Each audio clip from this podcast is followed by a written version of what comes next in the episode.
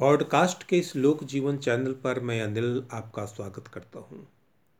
आज हम सुनेंगे शिक्षा व्यवस्था की परतों को उघारती हुई मेरी ही कहानी, बताना मना है इस कहानी में बताया गया है कि जिस शिक्षा को अध्ययन आधारित होना चाहिए था, वह किस प्रकार परीक्षा आधारित होकर रह गई है, और फिर इस प्रकार की शिक्षा के क्या दुष्परिणाम प्रकट होते हैं तो आइए सुनते हैं कहानी, बताना मना है। जब सरकार ने यह घोषणा कर ही दी कि उत्तीर्ण हुए छात्रों के हिसाब से महाविद्यालयों को भुगतान किया जाएगा तो मेरे महाविद्यालय में भी मुंड गणन की लोकतांत्रिक घोषणा के सशक्तिकरण के लिए बैठक बुलाई गई। बैठक में सचिव और प्राचार्य, जो सचिव के ही चचेरा भाई थे ने बताया कि नई परिस्थितियों के परिप्रेक्ष्य में हम सबके दो कर्तव्य हो गए हैं। पहला यह कि महाविद्यालय में अधिक से अधिक छात्रों का नामांकन हो, ताकि अधिक से अधिक अनुदान प्राप्त हो सके। इसी में हम सबकी भलाई है। और दूसरा यह कि सारे शिक्षक सप्ताह में तीन दिन महाविद्यालय आएँगे, जिससे लगे कि कॉलेज चलता है। छब्बीस वर्ष पहले प्रथम श्रेणी से एमए करने के बाद बीस हज़ार रुपये डोनेशन देकर बिना वेतन के बहाल हुआ था। इस उम्मीद पर कि कुछ दिनों में वेतन आदि मिलने लगेगा। राज्य में आखिर सारे स्कूल, कॉलेज तो इसी तरह समाज के द्वारा स्थापित हुए हैं और बाद में सरकार ने उनका अधिग्रहण भी कर लिया है। कुछ दिनों तक तो कॉलेज में लेक्चरर होने के गुरूर में चाहे वह अवैतनिक ही क्यों न हो ठीक ठाक चला। उस समय आँखों में तरुणाई के सपने थे। परंतु दो तीन साल होते होते सारी हवा निकल गई। इसी बीच पिताजी की भी मृत्यु हो गई और तब दिन में ही तारे दिखाई पड़ने लगे। मैंने धरना प्रदर्शन हड़ताल करते हुए और पत्नी ने व्रत उपवास में देवी देवताओं से दुआ मांगते हुए एक रजत जयंती की अवधि को पार कर लिया। इस बीच मेरे सारे बाल उजले हो गए और आँखों पर चश्मा चढ़ गया। पत्नी की झुर्रियाँ लटक गई। एक बेटी का ज़मीन बेचकर ब्याह कर लिया और दूसरी का ब्याह सर पर है। इस घोषणा से लगा कि दूसरी की ब्याह में ज़मीन बेचनी न पड़ेगी। और अपना तो नहीं ही हुआ। बुढ़ापे में बाल बच्चों का सुख कुछ दिन देख लूँगा। परंतु इंश्योरेंस कंपनी की तरह शिक्षा के मार्केटिंग की यह बात गले के नीचे नहीं उतरी। मैंने पूछा, सर, विद्यार्थी हम लाएँगे कहाँ से? प्रिंसिपल ने बड़े सपाट लहजे में कहा, कहीं से लाइए? अपने गाँव से, पड़ोस के गाँव से, इलाके जबार से, संबंधियों के यहाँ से, कोचिंग से, कहीं से भी नेपाल के भी बहुत सारे विद्यार्थी यहाँ परीक्षा देते हैं। खोजिएगा, तब मिलेगा विद्यार्थी। आखिर इतने छात्र परीक्षा दे ही रहे हैं ना? उनसे मिलिए और उन्हें अपने यहाँ नामांकन के लिए प्रेरित कीजिए। उन्हें यहाँ की अच्छाइयों और सुविधाओं के बारे में बताइए, किसी तरह नामांकन बढ़ाना है। मैंने कहा, सर, जिनको पढ़ना होता है वे तो किसी के कहने की प्रतीक्षा किए बगैर स्वतः नामांकन ले लेते हैं और जिन्हें आगे नहीं पढ़ना होता है, वे किसी काम धंधे में लग जाते हैं। वे आएँगे नहीं। फिर हमको उन्हें पढ़ाने के लिए पैसे मिलेंगे, इसलिए वे अपना खर्च कर पढ़ने क्यों आएँगे? हमारे सचिव महोदय बस कंपनी के मालिक थे।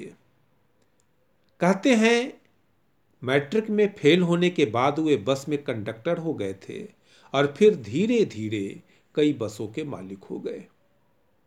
रुद्राक्ष की माला और सोने की मोटी चेन पहने हुए, गर्दन और बाहों में कई गंदे ताबीज, लपेटे और सिर पर बड़ा सा लाल टीका किए हुए, जब वे बड़ी बड़ी लाल लाल आँखों से हमारी तरफ़ देखते तो पैसा देकर एक चौथाई शताब्दी से अवैतनिक काम करते रहने के बावजूद हम सारे लोग सहम जाते थे। यह महाविद्यालय उन्होंने किसी ऑफ़िस में माली के पद पर काम करने वाले अपने परम आदरणीय ब्रह्मलीन पिताश्री के नाम को अमरत्व प्रदान करने के लिए खोला था। मेरी बात सुनकर उन्होंने आँखें चढ़ाकर कहा, चौधरी जी, बहस ही करते रहिएगा कि काम भी कीजिएगा। बूढ़े हो गए, अभी तक अक्ल नहीं हुआ है। अरे छात्रों को गिनकर ही अनुदान का पैसा मिलेगा ना। इसलिए नामांकन पढ़ाना है, चाहे जैसे हो, बस। और उन्होंने बुरा सा मुँह बनाकर दूसरी तरफ़ सिर फेंक लिया। मैं सक पकाकर बैठ गया। सुधीर बाबू अंग्रेज़ी के प्राध्यापक थे। उन्होंने पूछा, सर, हम लोग आकर करेंगे क्या? छात्र तो आते नहीं हैं। सचिव महोदय ने प्राचार्य की ओर मुखातिब होकर कहा, देखते हैं। सब कितना निकम्मा हो गया है। आकर बैठने से भी भागता है। फिर उसी तरह आँखें चढ़ाकर और बुरा सा मुँह बनाकर सुधीर बाबू को कहा, सुधीर जी, घर पर बैठे बैठे ही माल चापना चाहते हैं। पैसा काम करने का न मिलता है कि दहेज है जो घर पर बैठे ससुर जी पहुँचा जाएँगे। समझिए टीचर आएँगे तो लोगों को लगेगा कि कॉलेज चल रहा है इसे एडमिशन होगा। प्रिंसिपल साहब को कहा, चलिए। ये सब इसी तरह बहस करते रहेगा। वे उठ गए। दूसरे लोग भी कुछ कहना चाहते थे, परंतु किसी की हिम्मत नहीं हुई। बैठक खत्म हुई। और कल से मैं कॉलेज कैंपस की लोकोन्मुखता के उन्नयन के लिए सप्ताह में तीन दिन नियमित रूप से जाने लगा। पता नहीं चल सका कि कई पुराने साथी अब क्यों नहीं आ रहे हैं। मगर कई नए शिक्षक नियमित रूप से आने लगे थे, उनसे परिचय हुआ। काफ़ी दिनों तक नियमित रूप से कॉलेज जाने के बाद भी जब कोई छात्र पढ़ने न आया तो आखिरकार मैंने ही नामांकन कराने आए एक छात्र को पकड़कर कॉलेज आकर पढ़ने के लिए प्रेरित किया। उस समय तो उसके हाँ हाँ कहने पर विश्वास हुआ कि इस तरह प्रयास करने से गाड़ी पटरी पर आ जाएगी और कॉलेज में कक्षाएँ भी शुरू हो जाएँगी। परंतु पता नहीं क्या हुआ कि इसके बाद वह छात्र फिर दिखाई ही नहीं पड़ा। नियमित रूप से कॉलेज जाने के साथ ही मैं उच्च शिक्षा के लोकव्यापीकरण के महाअभियान में भी लगा हुआ था। सबसे पहले मैंने अपने गाँव में नज़र दौड़ाई। मन ही मन उन लड़के लड़कियों की लिस्ट तैयार की जिन्होंने मैट्रिक या इंटर के बाद पढ़ना छोड़ दिया था। उनमें कई से संपर्क किया? परंतु किसी ने अभिरुचि नहीं दिखाई। किसी तरह एक लड़की के पिता को नामांकन के लिए राज़ी भी किया, तभी उसकी शादी की बात चल पड़ी और नामांकन की बात रद्द हो गई। दूसरे जिस लड़के को तैयार किया एक सप्ताह के बाद कुछ ले देकर वह भी फौज में भर्ती हो गया। वहाँ भी बात नहीं बनी। लगा कि अपने गाँव में इस तरह नामांकन के लिए घूमना ठीक नहीं। तब सोचा कि कोचिंग संचालकों से मिलना चाहिए। बगल के कस्बे में इलाके का सबसे बड़ा कोचिंग था शारदा कोचिंग संस्थान। संचालक शर्मा जी परिचित थे। पहुँचा तो आदर के साथ बैठा कर चाय भी पिलाई। फिर आने का कारण पूछा। मैंने कहा, शर्मा जी, आपके यहाँ तो बहुत सारे बच्चे इंटर के कोचिंग के लिए आते हैं। उनमें से कुछ ऐसे भी होंगे जिन्होंने कहीं नामांकन न लिया हो। आपसे अनुरोध है कि उन अनामांकित बच्चों को हमारे महाविद्यालय में नामांकन के लिए कहा जाए। शर्मा जी ने अफसोस के साथ कहा, चौधरी जी, कुछ नहीं। अधिकांश बच्चे परीक्षा और प्रथम श्रेणी दिलवाने की हमारी ही गारंटी पर यहाँ नामांकन लेते हैं। इसके लिए कोचिंग में नामांकन के साथ ही उनसे फ़ीस ले ली जाती है। परंतु वे परीक्षा इंदिरा गांधी कॉलेज से देते हैं। मुझे लगा कि यहाँ बात कुछ बन सकती है। मैंने कहा तो उन्हें हमारे ही कॉलेज में नामांकन कराकर परीक्षा दिलवाइए शर्मा जी ने बात स्पष्ट की। चौधरी जी, इंदिरा गांधी कॉलेज में हमारे कोचिंग के बच्चों से नामांकन एवं परीक्षा शुल्क नहीं लिया जाता है। वह पैसा मुझे बच जाता है। आपका कॉलेज ऐसा करेगा? मैं चुप होकर चला आया। लेकिन उच्च शिक्षा के लोक व्यापीकरण के लिए युक्तियाँ तलाशता और नज़रें दौड़ाता रहा। एक दिन बस से उतरते वक्त उसी बस के खलासी लड़के पर नज़र पड़ी। वह यात्रियों को जल्दी जल्दी उतारने, चढ़ाने और इसके साथ ही पटना पटना चिल्लाने में बेहद व्यस्त था। उसके व्यस्ततम कार्यक्रम में दखल देकर मैंने पूछा कितना पढ़े हो? बस के भाड़े और गंतव्य की जगह पढ़ाई के असमय और अनपेक्षित प्रश्न से वह क्षण भर अवाक रह गया। उसके चेहरे से लगा कि बस में आज तक किसी ने उससे इस तरह का प्रश्न नहीं किया होगा। एक बार उसने ऊपर से नीचे तक मेरा मुआयना किया और फिर अपने काम में व्यस्त हो गया। किसी भीड़ भाड़ वाले स्टॉपेज पर बस का रुकना खलासी का सबसे व्यस्ततम समय होता है। कुछ समय मैं उसके उत्तर की प्रतीक्षा करता रहा।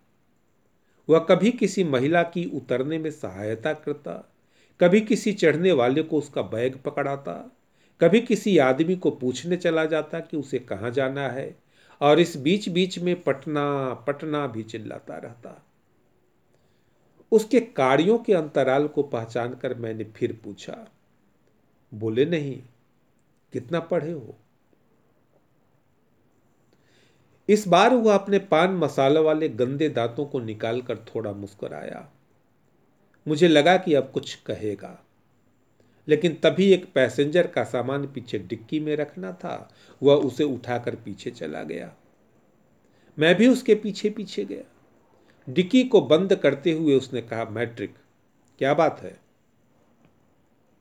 उत्साहित होकर मैंने कहा कि, इंटर कर लो।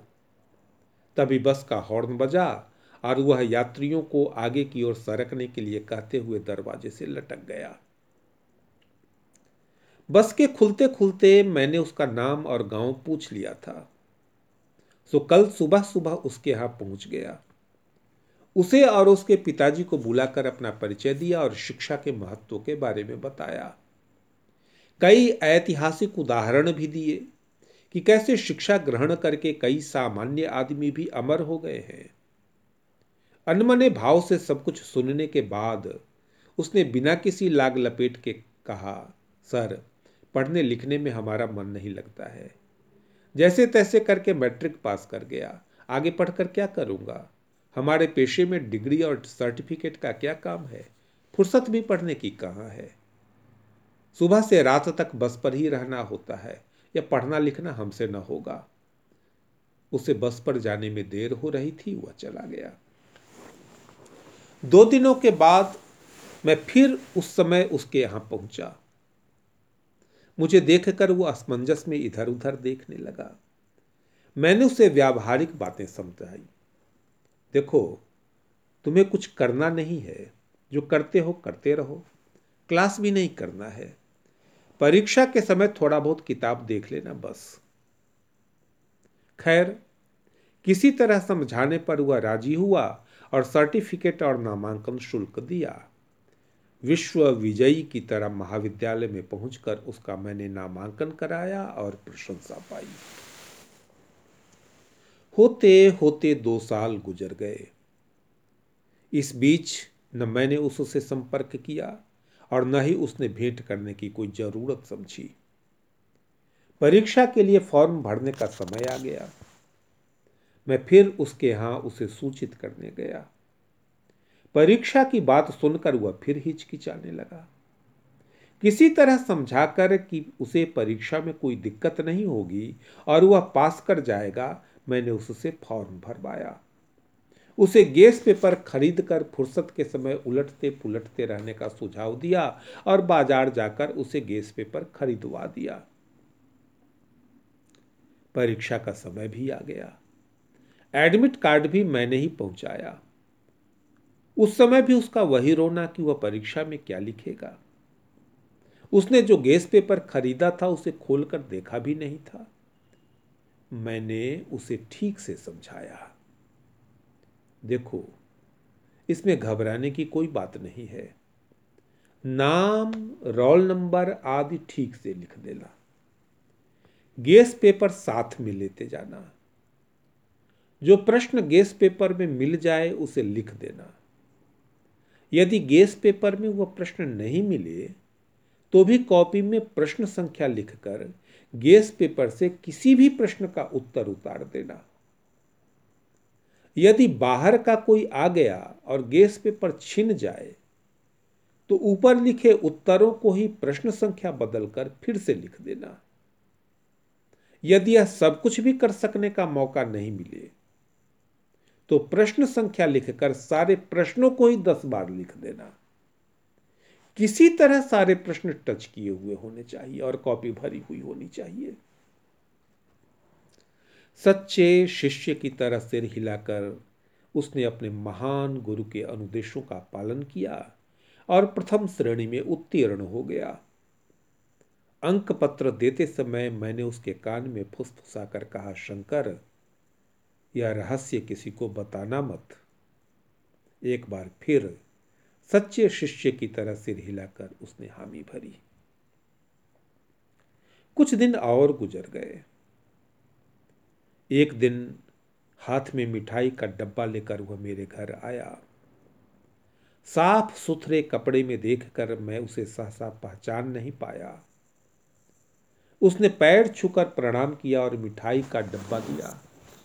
मैंने पूछा, क्या शंकर, कैसे हो? शादी कर लिए हो क्या?